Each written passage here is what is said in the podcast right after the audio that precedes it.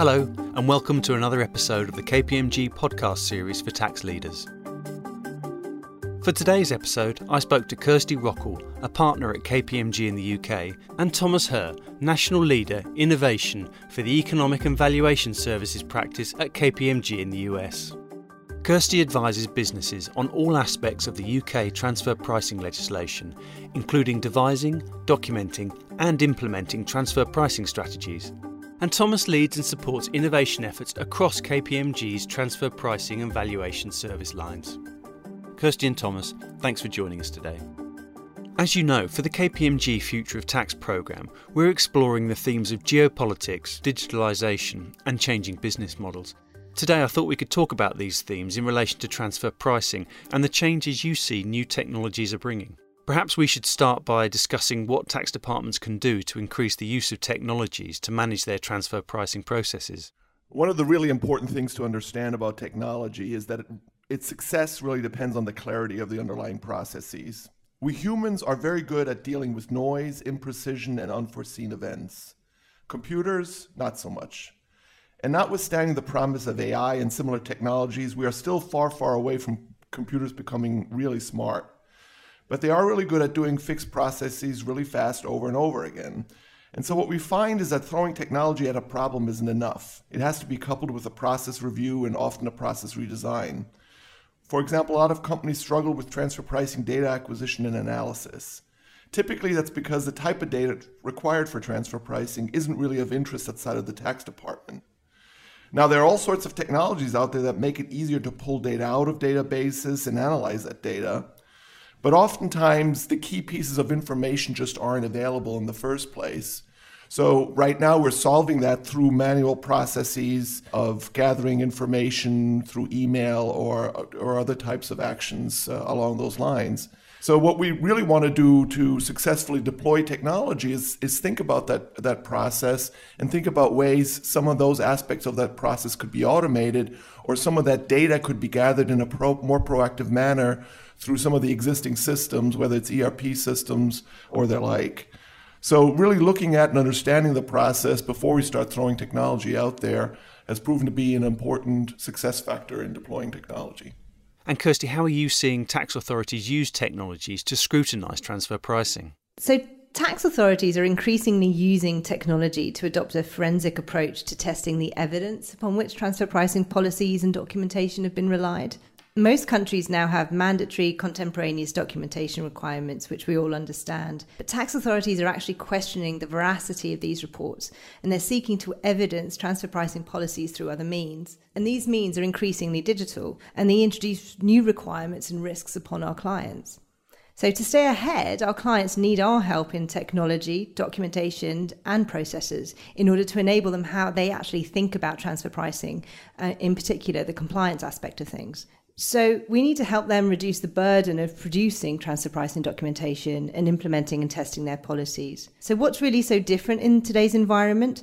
Well, as I mentioned, there's a lot more focus by tax authorities on the integrity, data, and governance of transfer pricing, including references, for example, to things like risk registers, policies, and real time communication. There's a greater emphasis, for instance, on businesses' obligations and, in particular, behaviours, which we're seeing a lot of in the UK. We're also moving to a future state where tax sensitive financial data is extracted directly from a business's core financial systems by tax authorities with minimal manual adjustments. Okay, so what do you think businesses need to be doing in today's new environment? They need to have a well trodden documentation process that's aligned to local country requirements. They really do need to have readily available and scalable technical specialists. They need to have technology enabled solutions which will enable them to improve their own user experience, but also enable them to provide control and visibility, particularly over financial data movements and access to that data. They really need to understand and obtain insight from that data, as well as driving efficiencies through that data, which gives them back time to actually spend on more value add activities. So, Thomas, what about the US perspective? Yeah, so the, the trends obviously in the US um, are, are very similar. You know, one thing to note is that the IRS over the last number of years has been starved of their budget. In addition, uh, they have many very experienced uh, IRS agents retiring. And so they've announced publicly that one way they're going to address that, that issue going forward is through the increased use of technology, really to use technology to become more efficient, become better at selecting and identifying their targets for their audits to avoid you know long and costly audits that really yield a little, as well as be able to better replace and, and maintain the human knowledge factor that is being lost through through many of these retirements. It's clear that companies are providing more and more information. If we think about the C by C report alone, uh, over 7,000 companies uh, providing detailed financial information in a very structured format that previously has not been available. It would be very surprising if the IRS and other tax authorities don't spend a lot of time and money on, on mining that uh, uh, very valuable data. So we'll, we'll have to see how that develops, but clearly, clearly the, the, the trend will be for more and more investment in, in very sophisticated technologies. In fact, there was a, a rumor over here in the UK that the IRS used to have the motto of um, "We have what it takes to take what you have," which I think uh, encapsulates what you just said perfectly. You mentioned that businesses need to have readily available and scalable technical specialists. Can you expand on how tax functions should be thinking about developing their people? Developing people is actually a very difficult question. And there's two ways that you can approach it. And I look at it about driving people towards a very much more of a technology enabled function. And they can either trust you. So if you think about it, you sit in a chauffeur driven car, and as head of the tax function, they trust you to take them on that journey. Or alternatively, you get a bunch of people that don't really know where they're going, they don't know what journey they want to be on, and it's like driving cattle. So you have to wait until you get a big herd of them together and you have to sort of push them on that journey themselves. So for me, one of those first questions that a tax function needs to do is they need to get rid of that awful sentence, which is, I'm not really a tech person. They need to wipe that out of their tax function's vocabulary and they need to enable their tax function to have conversations with their finance teams, with the business, and also be able to then work along deep technology specialists, either within house or external providers, to enable them to act as a sort of a catalyst to modernizing their tax function and taking on board all of the points that we've highlighted in our podcast today. And Thomas, would you add anything? One of the nice things about technologies nowadays is that even more advanced technologies are becoming more available for average users. Something we call sort of the democratization of technology and programming. So you don't need to have a computer degree, you don't need to know programming to be able to deploy certain robotic process um, automation technologies, visualization technologies, uh, or advanced data analytics technologies. As long as you have a certain sense of curiosity and willingness to learn, uh, these technologies are open to everyone. And we've had this experience with some of our clients where we went in and implemented, for example, Alteryx or um, Power BI based solutions. And our clients identify people in their tax department to get trained up on the technology and uh, they, they really get very enthusiastic about them because it's the opportunity for them to learn new skills uh, for them to do something a little different. And you know, we're seeing a lot of success just in in giving people those types of tools that allow them then to do things that weren't necessarily expected or planned for or thought about.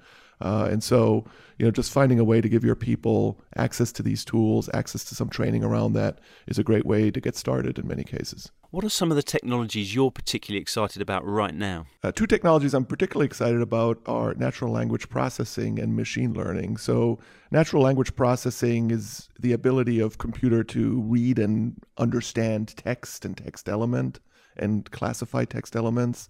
And machine learning is is the, capability of, of machines to or computers to identify rules and patterns and, and draw conclusions out of that. And the reason why I'm excited about that is because as transfer pricing professionals, we spend a lot of time reading documents and uh, we spend a lot of time, you know, poring through text, and sometimes that can be quite boring. For example, when we're reviewing comparable data or comparable information when we're reviewing agreements, uh, when we when we're putting together analyses around various you know text-based uh, do- documents. So it's a, it's an important and necessary part of our wor- work, but it can be quite tedious, especially if you're reviewing you know dozens or even hundreds uh, of of different documents of uh, similar nature. So so this type of technology can really sort of help us automate the, the quote unquote boring part. And uh, you know we're going to see that technology diffuse more and more into tools that are readily accessible for everyday users. It's still there's still a lot of the, the deployment of, of that type of technology re- requires a lot of expert help. But as with uh,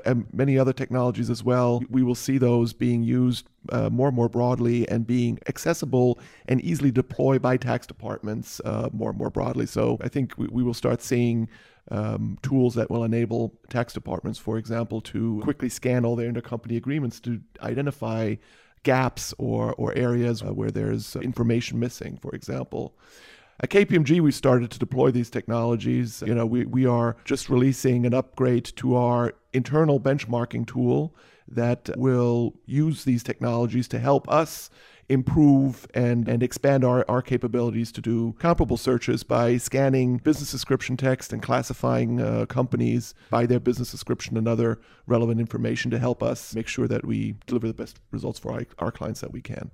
Kirsty, for you, how is technology changing the approach to transfer pricing documentation? Let's start with actually what we mean by documentation, because actually that word documentation can mean lots of different things to different people. Documentation to a transfer pricing professional might mean from the start of designing the policy and the process, gathering the information, then writing it up into potentially master file or local file reports, which meet compliance requirements in various jurisdictions, through to the implementation of that documentation and of that policy. The automation of documentation really actually focuses on that compliance part. So, on the information gathering and of the annual generation of the master file and of those local file reports.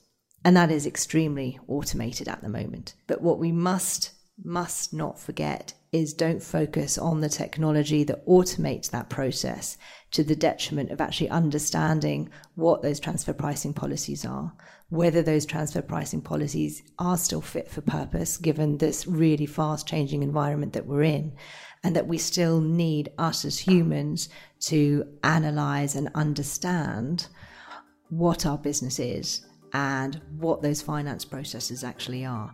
Technology can't do everything, not yet, anyway.